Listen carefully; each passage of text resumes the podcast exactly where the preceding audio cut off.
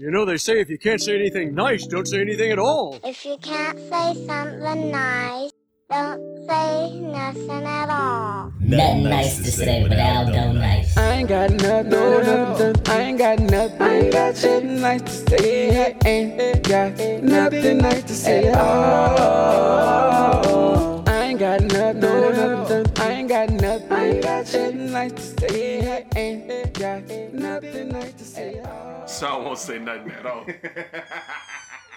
Whoa, welcome to the Best Friend Weekend podcast. It's your man Aldo Nice, and this is another one of the series of Nothing Nice to Say interviews. I appreciate you guys coming.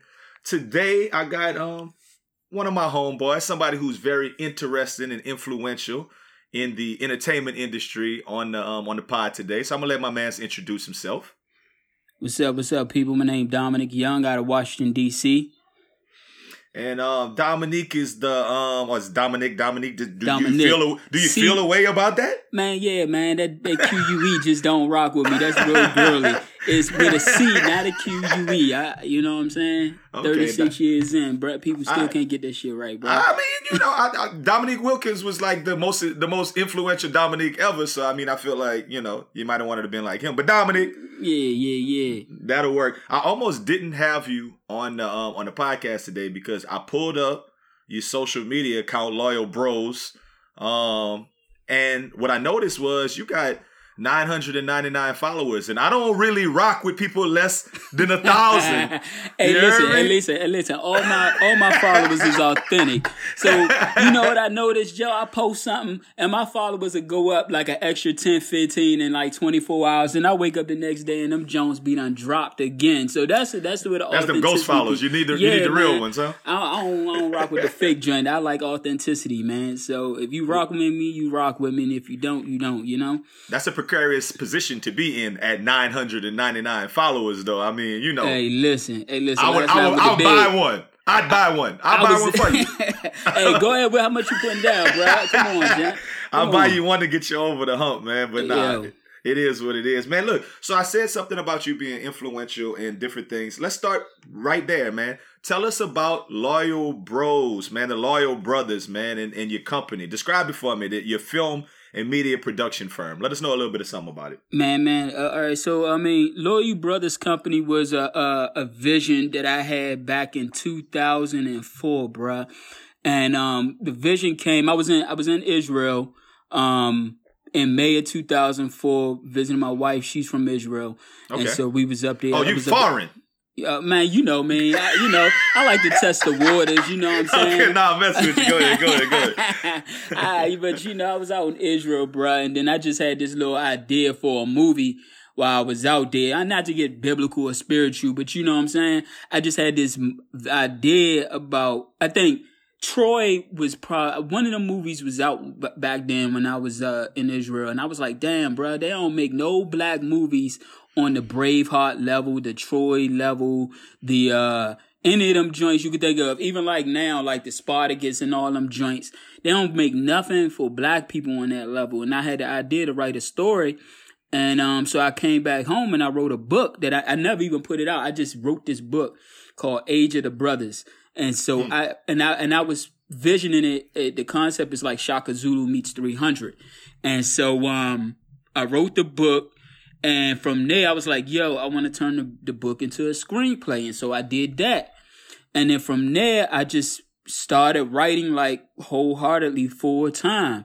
And I've been sitting on that book and script because one, I honestly, I never felt like society was ready for the concept. So that's one of the main reasons why I never put it out. But then I was like, it's going to take me a budget of like $200,000 or something to really make this joint. So let me just sit on it until I got my weight up and ready, you know what I'm saying, to really put that joint out. But nevertheless, since then, once I had that idea, I just started rocking all the way through with my writing career. And that's where Loyal Brothers got the jump. If you want to know where the name came from is, I'm the oldest of 9. You know what I'm saying? I got 5 younger brothers and 3 sisters. And so my whole idea was that I want to build something that I could rock with my brothers on. You know what I'm saying? I could bring them in, guide them, and they could learn some business. We could just create a full circle entity where we doing different, avenues of creating money. Construction, restaurants, whatever they want to do along with what I wanted to do. But it was about, being loyal. You know what I'm saying? So I noticed that a lot with black business, that it seems like we want to connect a lot of different things and kind of help everybody to eat. And I think that's that sense of community, that sense of blackness that we just all kind of inherently have, that we want to bring the next man up. Right. I mean, certain people have a crab in a barrel mentality, but I feel like for the most part, as a people, we do a good job of trying to reach back. Yeah, trying. And bring your brother along. You know what I mean? So who would you say are all members of Loyal Brothers? Man, right now, honestly, to be honest, it's me and my sons. Okay. Because, even though I tried to do something for my brothers, not everybody got the work ethic that you got. And you know what I'm saying? It's not even always about the vision, because not everybody's going to be a boss. There's always going to be a few bosses, but most people, for the most part, going to be workers. Gotcha. And you still, if you're going to be a worker, you still got to have work ethic. You know what I'm saying? And in creating Loyal Brothers, I found that they just didn't have the work ethic or what it was going to take to pull their weight and being a part of this.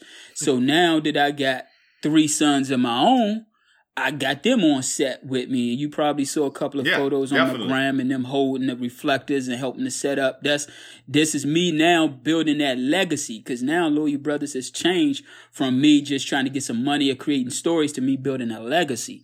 And I got my sons on set learning work ethic and learning what it's going to take to inherit something that's valuable. You feel me? Well, I was definitely going to touch on that. I see that you always use the hashtag Young Dynasty. Mm-hmm. I see it mostly when you're doing things with your sons. So, I mean, is that kind of the thought pattern behind that? That is definitely the thought pattern behind that, You know what I'm saying? Yeah. Having something good for the next generation. I'm all about that. Absolutely. So, I'm in doing some research and reading up on you guys online. I mean, I want you to expound a little bit more upon what kind of film and media production things you've done. But it talks about y'all practices the creative development of ideas and concepts that stand out from the medium of today's video content and production. Mm-hmm. How do you think the work you do stands out? I think the biggest thing for me of what makes me stand out is the fact that one, just to give you a little bit of background, how I even got into the video side of things. Because first of all, I came in the game. You were talking about writing, but you're doing videos through video production as well. So I came in the game, I started out writing scripts. And one day I just created my little Twitter. And then back in 2010, it was this director, shout out to Alex Nazari out of LA. He just saw my bio on Twitter. And he just DM'd me and was like, yo, I see you're a writer. You ever did some videos? I was like, nah, but I tried. You know what I'm saying? Yeah. And so with that being said, he sent me a couple of songs and I started writing treatments to it. Gotcha. Now, because I come from the movie side of things, I was writing storylines to these songs. You know what I'm saying? The average music video right now is only focused on 3 elements. Money, women, and cars. Okay. You know what I'm saying? You could throw drugs in there, but at the end of the day, drugs isn't what they're trying to promote. I like guns in my videos, but that's what I mean. That's what I'm about. So you look at almost all videos, it's the same thing. Money, women and cars. Gotcha. For me, I'm coming from writing storylines, so I'm going to write a story for every single song I come across my table. I win some, I lose some. It depends on what the label execs, want to put out there for their artists at that time. So you'll be turning in different treatments, and they could either pick it up or they not. They gonna pick it up or they not. Okay, that's what's up. And so what you gotta understand, which most people don't know. You got independent artists and you got major label artists. And when you're dealing with major label artists, 9 times out of 10, you're not dealing with the artists. You're dealing with the label. Gotcha. Atlantic Records, Warner, Columbia, whoever they're signed to, they have video commissioners. And they're the ones who's going to review whatever treatments are sent in. So treatments are kind of like a bidding war. Everybody gets the song.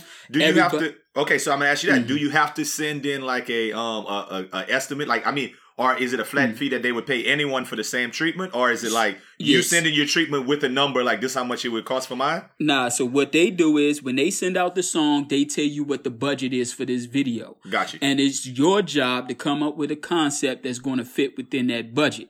Got you. Whatever you come up with, you better be able to make it happen within this budget. You feel me? Yeah. And so, that makes sense.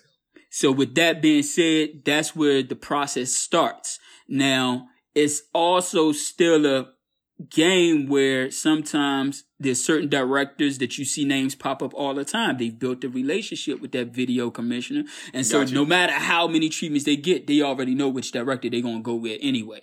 So that's working with the director and you give the treatment to your director and then y'all kind of a team together doing it. Absolutely. The Alex Nazari guy, is that the same? Alex Acosta, that's the same guy? No, that's two. So it's two different Alexes. Okay. Coincidentally, okay. Alex Nazari out of LA is Armenian. Okay. He's just a random guy. Met, boom. He hit me. He's not random. He seem fam right now, bro. Well, he definitely fam because he put me on. You know what I'm saying? All my first 5, 6, 7 videos came through him. The 2 Chainz, the Ray J's, the Travis Porter's, all you wrote the script for I'm Riding Around and I'm Getting It? Yeah, man. Okay. Yeah, man. That's my gent. Yo, my that's girl the ain't got no stomach? Yeah, my girl ain't got no stomach. Hey, listen.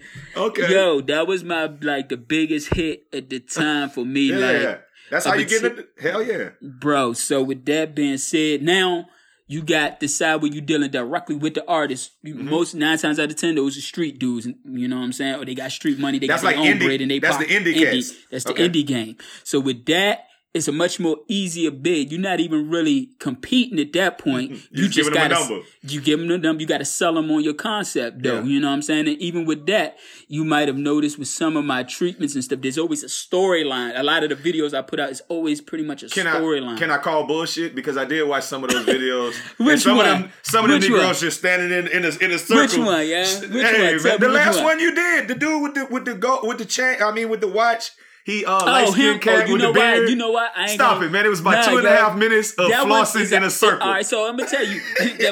What's his name? Though. Shout out, man. Bobby OG Mac. There you go. All right, so you gotta understand that the only difference with that is sometimes the budget ain't always there to deliver a storyline, so we gotta give you some quote unquote abstract. We just gonna change up the light. We gonna throw a prop here. We gonna switch the chick 1, 2, 1, 2, and then we gonna keep it moving. Same chick. We're gonna use the same chick 3 times. We just gonna change your hair and clothes. Hey, listen, and those are drinks you just doing for the check. You know what I'm saying? Well, I got you. I mean, you know. But you're still giving them a quality product. Those videos still are on par with any other videos that are out there, and the lighting, the effects is just like that. Yeah. So I can't talk down on it. So who's the Alex Acosta dude? He's not the guy from L.A. Nah. So Alex Acosta is my right-hand man, partner, Ace Boon Coon, last 5 years. Okay. He lives here down in D.C., but he's out of Bronx. He out of the Bronx, New York, born and raised. So he a New York nigga to the heart, and you know what I'm saying? Sometimes you got to deal with that New York attitude, you know what I'm saying? But that's my man. So we linked up a couple years back, video. Well, of course, you know what I'm saying? Let me do a little bit rewind. Directors don't like to write. So that's why I'm always in demand. So explains to the person out there who knows nothing about the game. And when see something and like you'll see a video or you'll see a movie and it says executive producer, it says director, it says written by. Yeah. These are all different things, right? Right. So is producer kind of encompasses all of that? Producer is kind of like project manager. Got you. Their job is to make sure everything gets put together in the way it was written, make sure we stay on budget, locations, schedules, project manager. Okay. That's all a producer really is. So how about director? So the director is the guy who's on set and he's telling everybody what he wants, from the cameraman to the lighting guy to the model in front of the camera to the artist. It's his job, even though he read the treatment and he see it, it's his job to say yay or nay, this lighting ain't working, this is, let's rock out with it, let's rock with this. Director is always going to be in the limelight. They're always going to get the biggest amount of credit. And, you know, it is what it is, you know what I'm saying? That's the Ryan Cooglers of the world. Exactly, exactly. Okay. But I always, you know, when I think director, I think like somebody sitting on a little high chair with the chair moving and they holding the camera and they pointing and doing stuff. Nah, and, I'm sorry. They standing behind that guy, pointing and saying, no, get the camera. I need the angle right. Yeah, that's it. Like pretty much that's supposedly what they supposed to do. But you know what I'm saying? Directors on some levels get a little too much credit in my opinion. You know what I'm saying? Spoken like a true writer. But no, I'm going to say that for two examples. Creed 2. I didn't watch it yet. Don't do it. You ain't seen it yet. All right. But I'm going to even say Ryan Coogler. I'm going to even kill you Ryan Coogler, Black Panther. That was my man's third film. And I rock with Ryan Coogler. I rock with all his movies. It was his third film. Right? He get $200 million on his third film. He's never done green screen on this level, bruh. He's never had that deal with the pressure on this level. How did he achieve so much success so quickly on the third film? It's the team around him. Well, but you said like if you're picking a good team, you gotta have a good team, and that's what makes it dope. You know what I'm saying? But see, it also rocks out with the whole Tracy Morgan situation when he had the Tiffany Haddish beef a couple months back, and they was mad at him talking about he was shitting on Tiffany Haddish. She was like, "Nah, you gotta give credit to the whole team. You can't just point out one person." You know what I mean? Enough. But that's how it is. I don't care. I don't like the spotlight. That's me personally. I like being behind the scenes. I don't want niggas knowing my face. I don't want you to see who I am. You know what I'm saying? Just give me my check. Let me go home to my peoples. You feel I like people to know who I am. I'm kind of like a big deal. My hey, nigga. Listen. But you know, like spoken, I'm just going to say it like this. With what you do and what we do with the Best Friend Weekend brand, it's a team or it's a team behind the brand. Mm-hmm. It's always a team. I'm not always out there shouting out, man, this is what Rumble do, this is what the Uncle do, this is what Raj or Los do. It's not always, but it's always kind of a collective of ideas. So I know that happens in different industries. So it's cool to see, you know what I'm saying, that you got your team together, and it's cool. But let me take a step back, because we're talking about that, and I'm definitely going to come back to the projects that you got it up in the works. We're going to talk about a couple of things. But not too many, like I was talking to somebody recently, and they said, man, you're starting to do these nothing nice to say interviews. And I did the one with the Black Coffee Company a couple of weeks ago. And they were like, you keep going, like, who are you going to interview? And I was like, I want to interview influential people, people who are doing good things, people who have interesting stories to tell. And I was like, what's funny is that it comes back to a lot of these people went to school with me. And it's weird because I think in the Black community, it's like, that's a melting pot of intellectuals and people who are going somewhere. So why wouldn't my collective of people that I call upon be a lot of people that I went to school with? It's not going to all be people I went to school with, but a lot of people are, because I think that it was such a diverse group of people from different places that I was able to get different cultures. Bro, I wouldn't have known nothing about go-go music if it wasn't for you. So, I know, obviously I know Dominic from college. And I realized recently, that was like 17 years ago that we were in college. And, but I think we hung out once you came to Houston for All-Star once, right? Once. That might've been the last time we really hung out like that. But yeah, Xavier guy with me, we started our freshman year. My question is, and I mean, I know this is, we hopping right into it. You only went to Xavier for, 2 semesters or 1 semester? Was you there for full freshman year, the whole freshman year. Yeah. Freshman year, man. What made you leave school, man? What were some of the factors that made you not be back at Xavier? Man, I mean, it was a twofold decision, you know what I'm saying? And one, the biggest one was, you probably remember, I grew up a Hebrew Israelite. So it was kind of... it's a community, you know what I'm saying? So, sort of similar to the Nation of Islam type of spiel. You got hierarchies of leadership and everything. And when I came back home, first of all, I wasn't even supposed to go to college. They, me growing up in that community, fresh out of high school, they was trying to send me to Africa. For what? With no light, with no real plan, they was just trying to ship me to Africa. And I had already applied to and got accepted to a bunch of colleges on my own. You going to Africa and you stop fucking with weed? Okay, no, go ahead. Yeah, here you go. So, like, literally, bruh, one day, man, I had my jobs and all that. I packed up my bags and just left home. Like, didn't tell my mom I was leaving. I didn't tell nobody I was leaving. I packed up my bag, got in the cab, went to the airport, and fucking flew to the NO. And I didn't talk to my mother for a week. She ain't know. Nobody knew where I was at, bruh. I just left. Because I was like, man, I always wanted to go to college. I wanted to go to law school.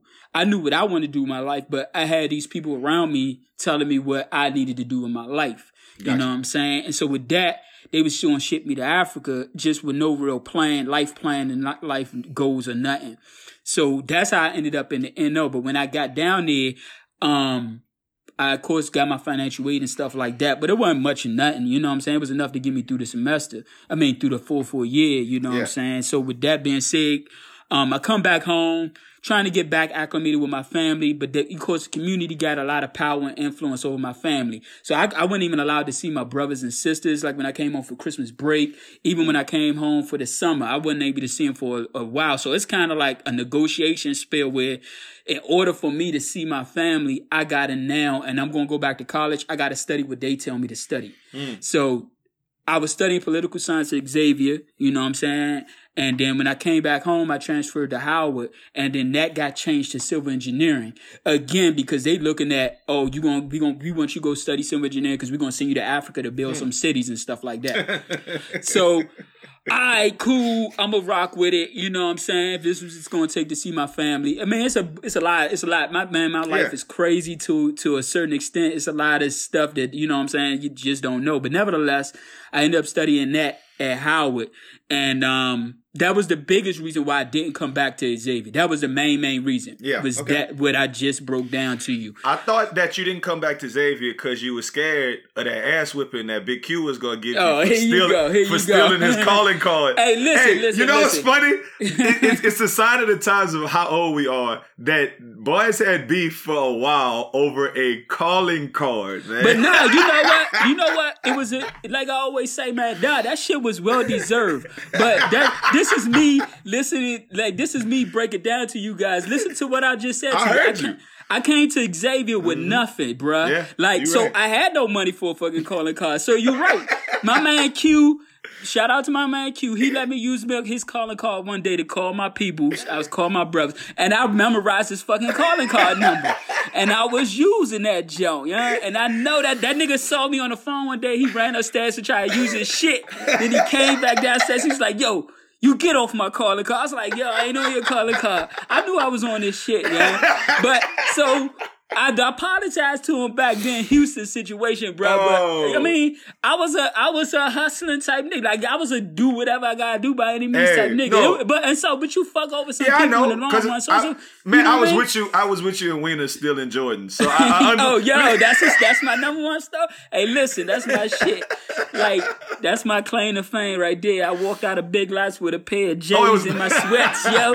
Hey, listen, them joints last me a couple years, bro. But no, I mean, I'm laughing because it's a lot of things, man. Those kids out there who might be listening to this at a younger age is like, what the hell is a calling card? So before everybody had a cell phone, it was right at that moment when cell phones were about to be that everyone had a cell phone. We had calling cards, man, and it was a number. You would type that in, you'd pay for it, and it was prepaid minutes, and you would be on a regular landline, and you could call long distance. And so Q was in Houston, so he was calling back home, and I guess he let you use that call. He let the wrong nigga use his calling card.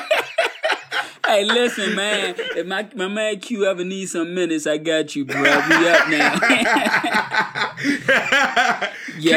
Hold up. Q might not need no minutes, but you might need to get Q on that. You know, Q graduated in communications from Texas Southern, and he was shooting videos and stuff when he was a senior in college, man. That's what he used to do. He used to shoot wedding videos and everything, man. So what you should be doing is letting that boy be a loyal brother. That's all I'm saying. Hey, listen, this is always a seat at the table for my man Q, bro. There you go, man.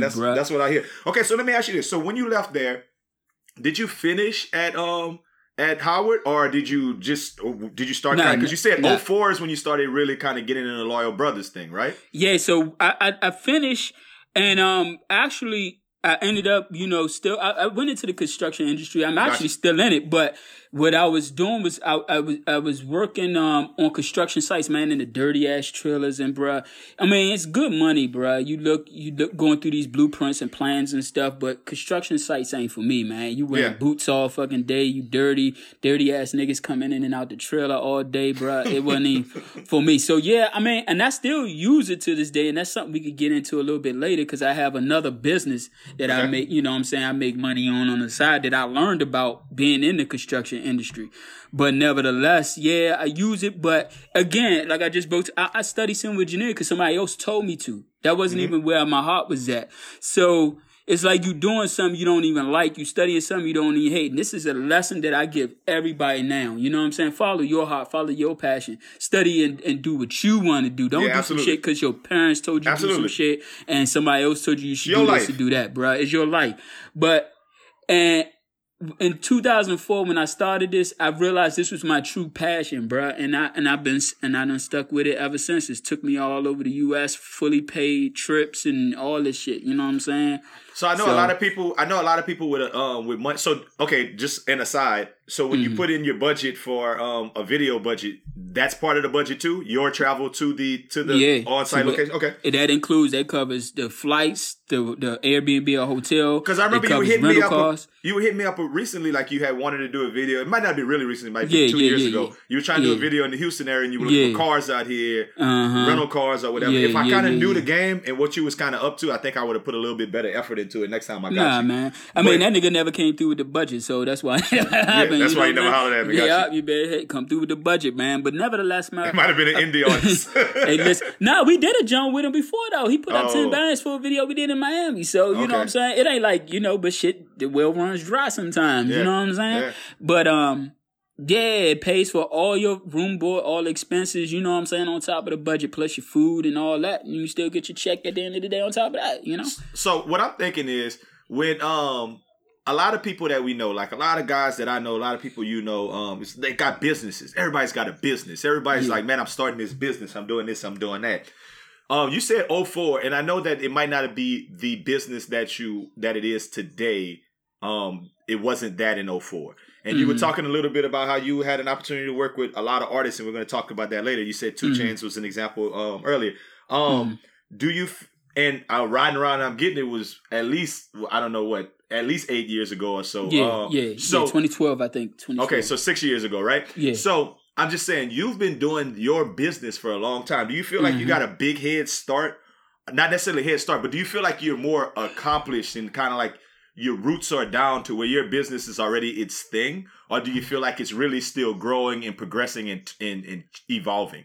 It's absolutely still growing and progressing and evolving. And why I say that is because them first 4, 5, 6 videos I did, bro, I didn't get paid. I did a lot of stuff for free, but it built my resume up to where now, like, I got to get paid before I even pick up a pen and a pad. Like, you drop a deposit now. Like, you see my resume, I don't need it.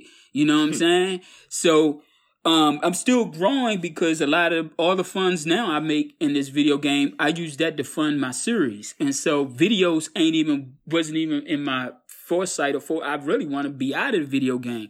I'm getting into the film game, but I'm using that to fund everything else.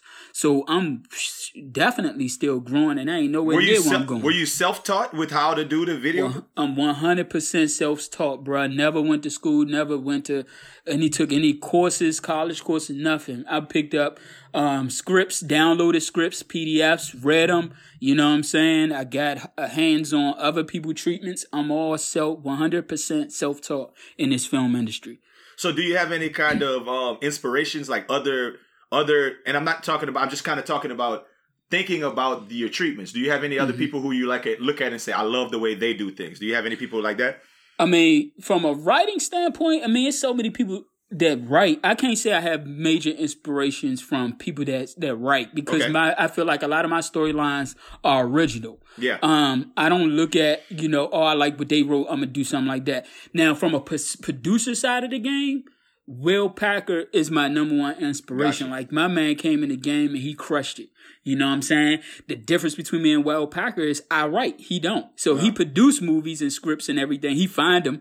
But I'm writing everything I want to produce. And I'm writing everything I'm going to produce. You feel me? Yeah. Like, my vault is full. So but he is definitely who I model myself after from a producer standpoint. I think that there's an interesting juxtaposition here. And I think about this before. I don't know if you recall, because like you said, you were only we went to school together for only a year. So you don't necessarily know probably how I progressed in that way to where I was like the go-to rapper on our university, man. I had bars, trust me. I probably still got them somewhere. But my thought was, there's always kind of like the two lanes of you could be the producer or you could be the artist. Right. And I think that had I known now, had I known then what I know now, mm-hmm. I definitely would have probably went the direction of being on the other side, if not mm-hmm. producing my own tracks or whatever. Something in that thing, because I feel mm-hmm. like this. I feel like the artists are always the ones who are responsible for coming up with the bag mm-hmm. to do their art, mm-hmm. and the producers, the people who make the music, the people who make the videos, the people who write the treatments, mm-hmm. are the ones who get paid mm-hmm. off of hip hop. I feel right. like you're in the position to get paid off of hip hop, where the artist is never in the position to get paid unless they're that 1 in 1,000 who's actually making some money. Man, I think it depends on your team, like going back to your team around you, bruh. As an artist, you gotta have that team around you that got your best interests at heart. You feel what I'm saying? And I feel like, you know, if you don't have that team around you that's gonna have your best interests at heart, then you have to have your own best interests at heart. The key point of me stepping up to being a producer was never even part of the plan. I'm like, I'm just gonna write these movies, I'm gonna get them out, but I'm in DC.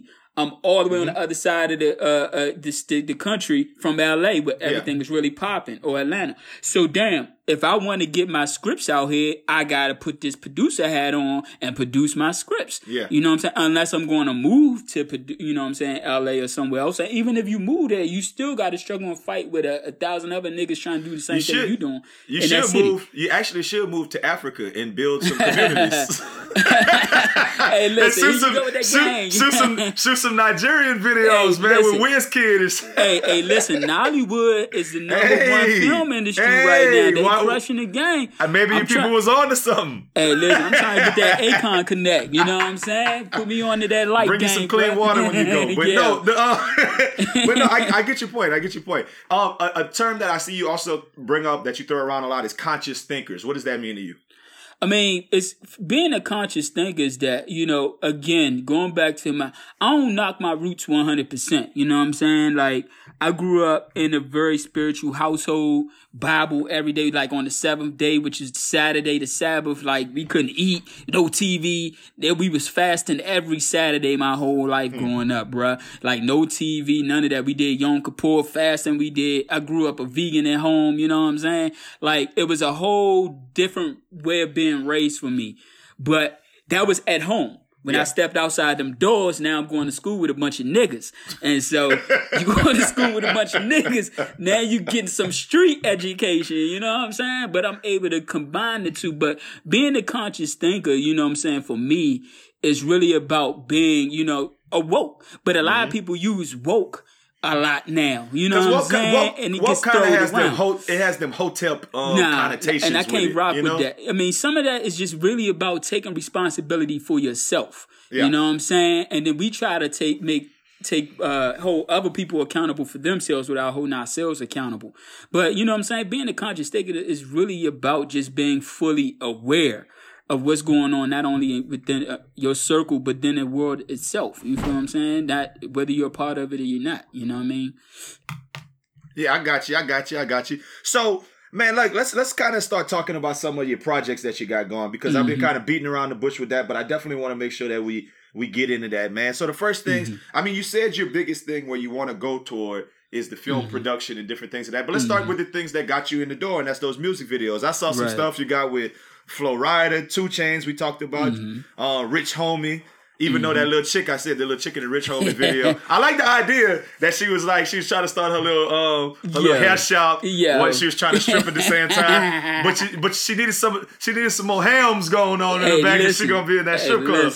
Listen, that was, she was like one of them last minute cats and still was like, hey, listen, sometimes these models act Hollywood and you ain't Hollywood. Like, you know what I'm saying? But you had her running in the National Mall or something, and I was like, nah, I'm not paying too much for her to dance. Hey, but listen, somehow, some way, she getting it in real life, but now I ain't talking about her business. But anyway, I mean, I'm gonna just say, not? YG, Tiger, Juicy J, you said you got some stuff coming on. Tell me stuff about some of your projects with music videos. These are just dope opportunities to get these projects, bruh, and have my name associated with some hits, like we just said, you know what I'm saying? Up until Flo Rida, my biggest jump was 2 Chainz. He was popping, you know what I'm saying, out the gate. That was his number one single. That's, I feel like they really got levels. Like 2 Chainz, I'm riding around, I'm getting it. Once again, huge video. Yes. Tiger Lap Dance was my second joint right behind it. But like, I feel my point I'm making is Flo Rida feels like that's even on a whole different level. That's like on Pitbull level. I'm going to break down how big of a difference of a level it was. 3 weeks ago, he come into D.C., you know what I'm saying? He got a show here. So he not here to shoot. He got a show for this event called Fight Night. I've been to D.C. my whole life. Never fucking heard of Fight Night. It's a charitable event of rich motherfuckers, bro. Okay. So, of course, I've been rocking with Flo for the last 5 years, so we go to the show, you know what I'm saying? But the event, black tie suit event, it was 80 billionaires in the room and 300 millionaires. And people I don't fucking know who is who. You. And me. And me. But that's one, it's a testimony of how much hard work has taken me from ground zero to a room full of billionaires and millionaires. But then two, it's just like also, I don't know these faces, so damn, I really need to still level up and pick my game up even further. Yeah. I think the only face that was recognizable in there was the owner of the Wizards. Okay. You know what I'm saying? But otherwise... that's a whole nother level of what Flo does. Flo doesn't tap into the black audience. He taps into the white audience. So when he's doing shows... I would say the multicultural audience. You know? I mean, you could... yeah, it's multicultural, but at the end of the day, every show I've went to has not been multicultural, bro. It's mostly been niggas with them checks. Gotcha. And I'm talking about real checks. And so... it's definitely a whole nother tax bracket, and it opens my eyes up to a whole nother, you know what I'm saying, level of wealth. Well, I think that's awesome that you have an opportunity to develop those relationships with people who can put you in those positions. Right. And that's just coming off of being able to do, like you said, by being able to write some things for the videos. Are you getting the credit as the executive producer of any of these videos? Or are you the writer, or is it like just kind of a mix of some of a little bit of both? Well, I get my credits of both producer and writer. Okay. And so basically 9 times out of 10, the executive producer for the most part is always the person who puts up the money.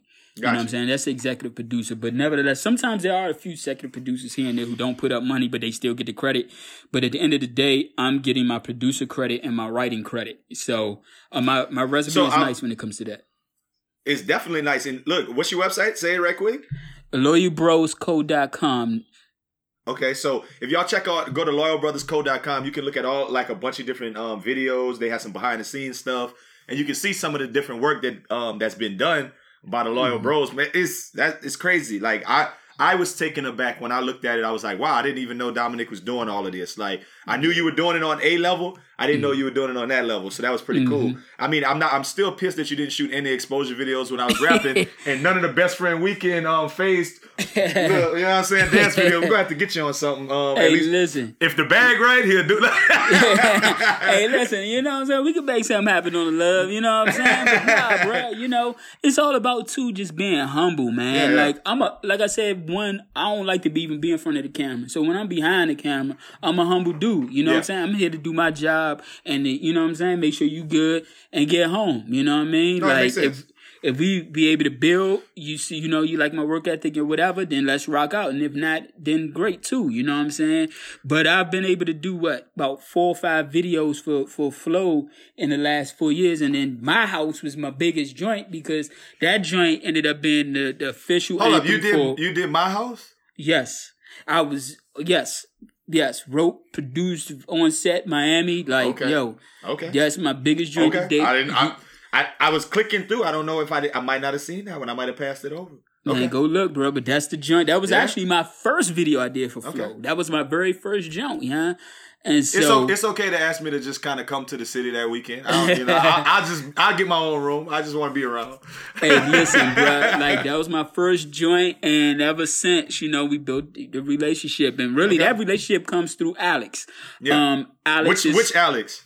Alex Acosta. Okay. So, Alex Nazari has moved on to other things, commercials and shit. So, you know, but we still tight. But, know, Alex Acosta is my number one man right now. But he's Flo, official videographer. He travels all over the globe. Because he got nice hair.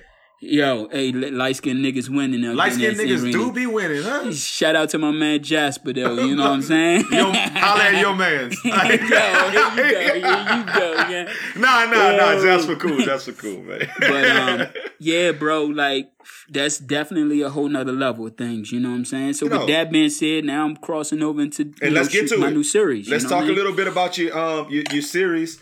So it's called Raw Dog King. I got an interesting story about that real quick. Just real funny. Because I said, is it what it sounds like? Because, okay, so I got a story. I'm going to keep it real concise. When we were in college, we went to a party once and it was a bunch of guys, and then we went to a strip club, and then we got some strippers to come back to an apartment. I mean, not apartment, a hotel room, and they were stripping for us, doing a private strip party, whatever. And one of the guys, he ended up, some stuff. We was young. He went in the room with one of the strippers. And then all of a sudden she walks out like, no. And we was like, whoa, what happened? She was like, he didn't took the condom off. He was like, I'm the Raw Dog King. Hey, so when I heard the name of your stuff was the Raw Dog King, I was like, what is he doing right now? Like, hey, listen. Raw Dog King is a double entendre. And and the first one is what you just said. That's where it started out from. But, it actually comes from a twofold spill, man. When I came back home from Xavier and I was working I was going to Howard. I worked at the CVS right across the street from Howard. It's like down the street from Howard. But it's enough to CVS, so all the chicks that live on campus go to this CVS. Was all filling their scripts over there? Yo, hey, listen. Hey, I ain't saying no names, but youngest came in and got it. But no, all the chicks would come through the CVS. Yeah. So that was like Bag Central, bro. Yeah. You running up, you know what I'm saying? Yeah. So like, dude that worked in there, he got everything. Yeah. He got everything. And that's where I first got the concept of Raw Dog King. Like, damn, he bags everything. Yeah. I actually grew up with him. He was like 4 years older than me, bro. And so, I would come over his house, man. It'd be like 3 condoms in the trash. He done smashed 3 different chicks in one day, separate times. I'm like, damn, you the Raw Dog King. But he didn't Raw Dog, though. I mean, nah, he didn't raw dog. If they got condoms in the trash can, he didn't raw dog. Yeah, hey, listen, I'm glad he didn't. Because the bug is real in D.C., huh? Hey, listen, I want to see my man survive to see tomorrow, but at the end of the day... Well, we genetically modifying babies right now anyway, so they're going to be resistant. Don't worry about it. Hey, listen, at the end of the day, I tried to... I came up with the concept because it's about a dude on a mission to sleep with 1,000 women before he gets married. Okay. And the rawness of it is that he's telling them the truth when he meets him. Look, we're going to be talking for about 2 or 3 weeks max. In that time period, we're going to travel, we're going to go shopping, we're going to eat, we're going to dine. But after 2 or 3 weeks, that's it. We're not talking no more. That's the rawness of it. It's about telling the truth up front. Because a lot of niggas, a lot of women, when they meet them, they make up stories and they try finesse and floss and they tell lies. You know, tell the fucking truth, bro. A lot of women love the truth more than a lie. And if you tell the truth 9 times out of 10, you're probably going to win at the end. So that's where the rawness comes from. I got you. And then and his name is King. His name is King. And the dog comes because some women are not going to like the idea of this nigga doing this. He's a dog. Yeah. And then his name is King in the show. But one of the other reasons why I came up with this show is because in our society, bruh, it's this thing where we supposed to get married. That's the only way you could be successful and happy in life. You got to be committed to just one woman, and you got to be, faithful. But at the end of the day, if a man doesn't want to get married, he don't have to get married, and he don't have to be a dog because he didn't get married. He's not obligated to be committed to one woman. Yeah, he's not, as long as he's not lying. Just don't lie about that shit. And that's what the whole concept for me is about when it comes down to raw dog. I love monogamy, so I'm not that guy. But so the thing is, a couple of little feedback that I want to give you, because you did let me watch the pilot of it's not out, you can't find it nowhere online. I got it. Right. You know what I'm saying? I got the plug. Right. I know the producer, so you can't see it, but I seen it.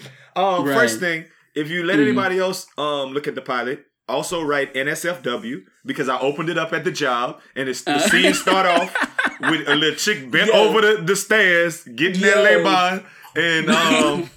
Yo, my I'm bad. I guess better. I should have told you, bro. My bad, bro. Let me give you some other holes that I saw in your pilot. So you go since it's still a pilot, I'm gonna give you all the holes I saw that you need to go back and fix. All right. First thing, you call it Raw Dog King. He don't be raw dogging, but you just addressed that. So I'm cool with it. Listen. Oh no. Okay, next. I love the music selection. You had some common songs. You had some Miguel. I like how it was going. It was cool. So some he's trying to find the true meaning of relationships by smashing a bunch of women. So my thing is, it's kind of like he keeps saying stuff like, I'm going to hit these 1,000 women and it's going to really let me know like the true meaning of relationships, but I don't want to be with a woman, but I'm trying to find the true meaning of being with a woman. So he sound confused a little bit. Well, let me run it back though. See, this is where, you know it's a Raw Dog book, right? No, I didn't. It's an actual memoir that's coming out, you know what I'm saying? And that's written as well. So basically, in the memoir, he was in a relationship for 7 years. Okay. And they broke up suddenly, you know what I'm saying? I don't really give a reason because the reason isn't needed. The whole purpose of it is that he feels like he wasted 7 prime years of his life in a committed relationship when he could have been out here living life and exploring the world, you know what I'm saying? And so sometimes it can be like that when you've been in a long-ass relationship, 7, 10, 15, 20 years, and you be like, damn, you got to get back out here, start all over again, start the search all over again. Damn, if you was never committed in the first place, you could have just been just living. You feel me? It feels like the apropos song is Lil Wayne, I Wish I Could Fuck Every Girl in the World. It feels like he had a lot of that vibe going on. So some other things. Now this is since I'm mathematical, I'm semantic about this. The pilot starts off with he had hit 82 women. And I was like, is it because 82? Is that a significant thing? But that was the next thing I thought was he says that that's 82 out of 1,000. But he said I hit 82 women this year. And he was like, this is 82 on my way to 1,000. Right. So my question is, was he a virgin before the 82? Obviously not. So it would be, he's trying to hit 1,000 new women. Mm-hmm. Okay, so that's... 1,000 new women. Yeah, that's... 1,000 new... And so basically, when you get to read the memoir... Yeah, it's going to be a lot. But you think, how the hell did Wilt Chamberlain smash 10,000? Is that a He was in that league. But exactly, he was in the league. So it's a possible... Possible. No, I'm not disputing the fact that somebody could get 1,000. My issue just becomes that regular people, I feel like that becomes a monumental task. But you do have a big. He kind of looked like Chiron from Moonlight, man. Don't he? He kind of got that feel to it, that look to him. Yeah. So yeah, I mean, women. He looked like a type of dude women are like. So I was just looking at the math there. Another thing, the coffee pot he was using. Step your game up. Get a Keurig. The next thing, hey, these are helpful suggestions right here. Go ahead. When he was hooping with his homeboys was hooping with some silver foam posit on. What type of nigga hoop with some foams on? Like, the things cost $220, man. Listen, that's what y'all do in DC? Y'all all rainful animals? Yo, we was on phones before the rest of the country, Slim. No, like, nigga, you was stealing calling cards. We just talked about this, brother. But that was me, young. That's me. But I'm not gonna shit on my city, though. You know what I mean? And matter of fact, I had my flights when I came to DC. When I came to Xavier, I had my black flights. You know what I mean? But you know, niggas still gotta get his. You know what I mean? But and there was one more thing on the clock in the apartment when they were talking. They told him that they woke up real early, but the clock in the background said 2:30 p.m. Say, nigga, why you looking at the clock? You supposed to be looking at the characters. Like, you looking at the wrong things right now. Because that's what I do. I'm nitpicking. So what I'm doing right now, Dominic, is I'm auditioning for a job as like a quality control person to be able to look at a little thing. Before you get high. Yo, I love it. But you know what I noticed? When they came back from hooping, the clock was accurate. And I was like, that feels like the right time of the day for them to be finished hooping. Like there's little things I pick up on when I'm watching stuff. But like I said, I was giving you the little side talk. But visually it was great, my G. Like, visually is great. Like, I like the way things look. I like kind of the camera shots. Some of the camera shots are extreme. It does have a music video feel to some parts of it. But that's my point. That was actually done on purpose, and I wanted to achieve bring over our video production experience into the film world because I feel like people don't do that. So I feel like it would make our show stand out, especially in those sex scenes that you saw. You know what I'm saying? That was a major component of my production side of things for this show. And because I feel like people don't really do that, and so it would make the show stand out a lot more, especially for the world star audience. You know what I'm saying? Niggas that's loose is just watching videos. But so I mean, and you know what's funny? You know who I think of automatically when I think of that is Hype Williams, like what he did with Belly, how he made that transition from making those music videos to nah, I'm going to shoot these, shoot a movie. And it had, and Belly, everyone talks about it. We actually did a Black Busted video podcast on Belly. And we talked about how, we talked about what our favorite scene from that movie was. And it was obviously the beginning scene when they came in and they shot it up. Because it had that cinema, that cinematographic feel, the white, the contacts that they had on, all of that. It was just dope. And I feel like, so the scenes that kind of stand out in the Raw Dog thing are those sex scenes, because it has that, those, that cinematography, like, you know, it's you pull some different things and it's like, oh shit, like it visually is even more stunning than the regular stuff. But like I said, I think you're going somewhere with that, and it's really cool. I want to see how that progresses. Do you have any kind of thoughts for when the memoirs and the series may be hitting the web? Well, the memoir is going to probably hit the web definitely before before everything, the show itself, because we're in talks with a couple of distributors right now, the Netflixes, the BETs, the Tidals. Okay. And the main reason why I'm pursuing Tidal more than all of them, because I want to try to get a music distribution situation with the show simultaneously. Music plays a big part in all of my writing. I create a playlist for every script I write. Yeah. And because it has, I want to be in that mind frame of whatever I'm writing when I'm writing it. If it's an R&B love joint, then that's what I'm writing to. You know what I'm saying? If it's a gangster shit, then that's what I'm writing to. So like right now, I'm writing this comedy called Stop Snitching.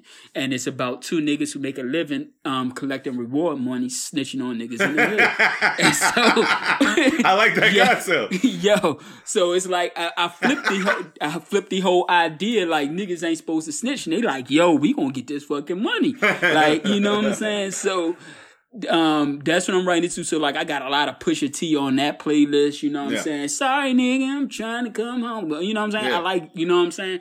Like music plays a heavy part, and I sent you a couple songs about this artist I'm working with. And that's what I was about I was about to talk a little bit about G. Ty Wayne, and I'm assuming that's something to do with Georgetown, because his name is like Ad Hoyer or something, right? My man, yep, that is him. So I was looking at, I looked at it. He got a mixtape coming out, Worthwhile, right? I listened to Ray Talk, Swinging, The Exit as a former rapper. I'm like, man, I like how he coming. I like his, I like his flow. It goes. Yeah. He got something with it. Yeah, he a different little dude, not little dude, but you know what I'm saying?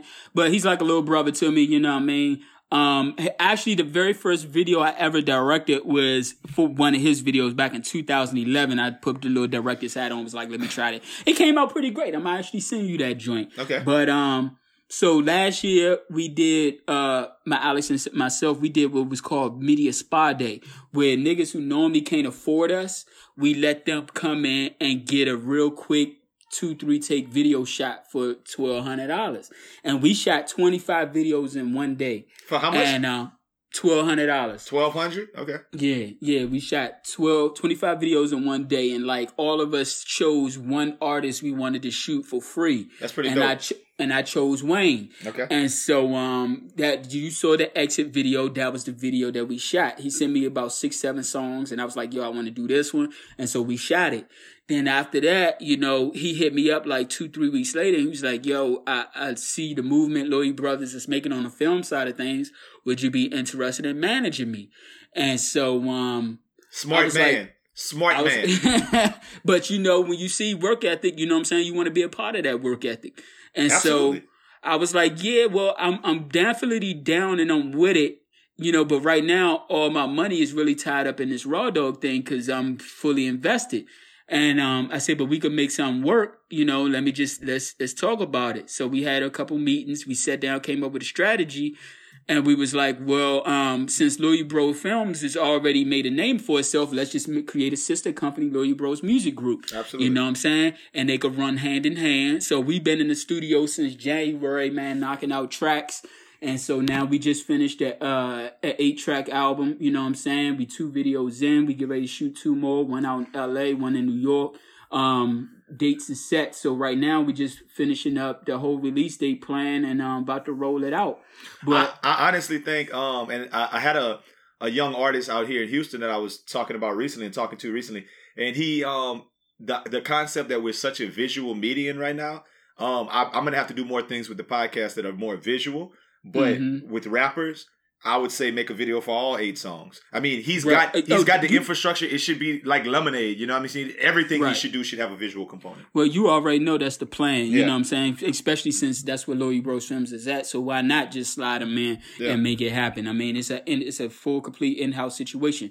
And so going back to what we was talking about earlier from artists not having the right team around them and not getting paid, you know, we have a joint venture 50-50 partnership deal, you know what I'm saying? Yeah. Like...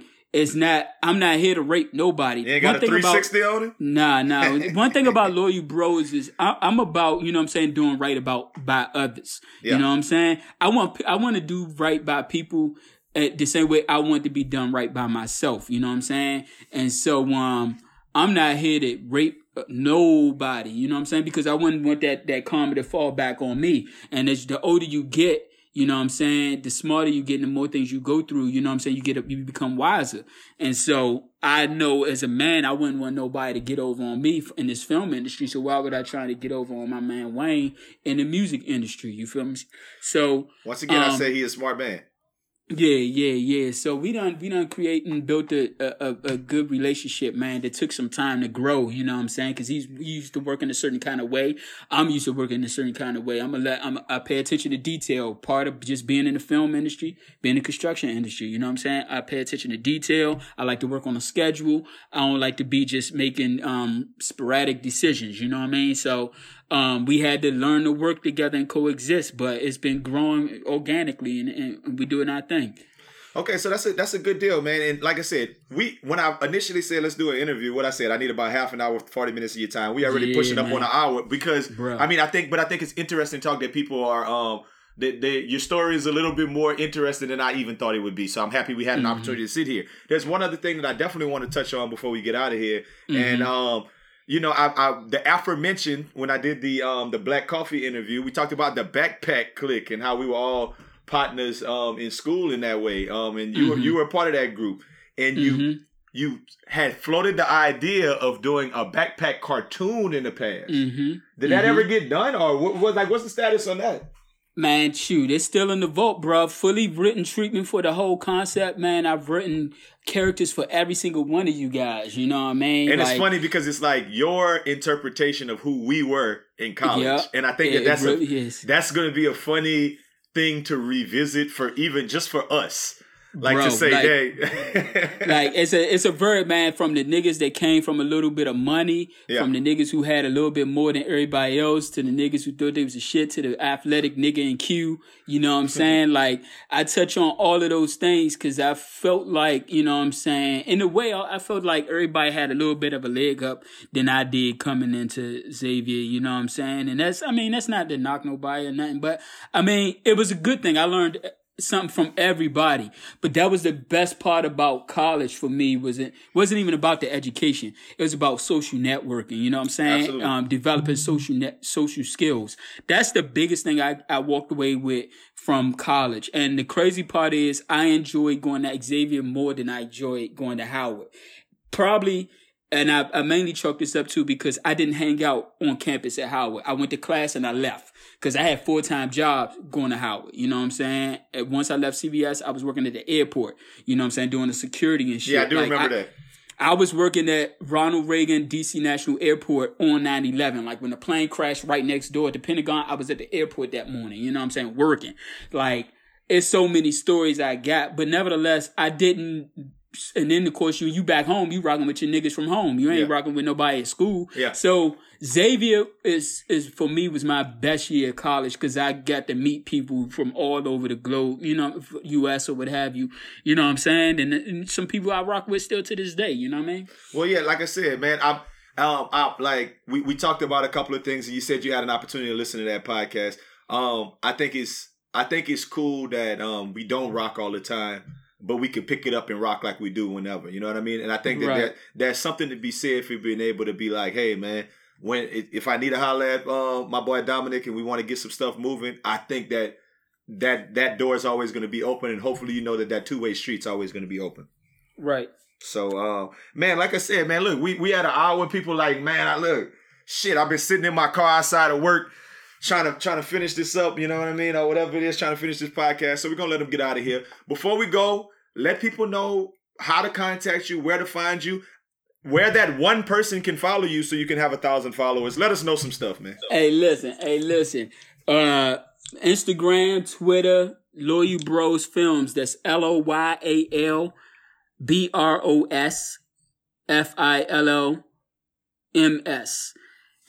Website, LoyalBrosCode.com. That's Loyal Brothers Company, but it's LoyalBrosCo.com. Then the email is president@LoyalBrosCode.com. Everything legit. So send me an email, follow me, send me some messages. Got any questions? Want to further some dialogue? Feel free to hit me anytime. And if you're a rapper out there or you got your foot, I got a dude out here, Uncle Herb. I might have to put you with Uncle Herb because he do a couple. He got a little series he working on out here too. But yeah, like I said, man, it's been a pleasure having you, man. And we'll this won't be the last time, man. We'll get you back on again. Appreciate you having me, bro. I appreciate it. All right, for sure. All right, bro. I ain't got nothing. I ain't got nothing nice to say. I ain't got nothing nice to say at all. I ain't got nothing. I ain't got nothing. I ain't got nothing nice to say. I ain't got nothing nice to say at all. So I won't say nothing at all.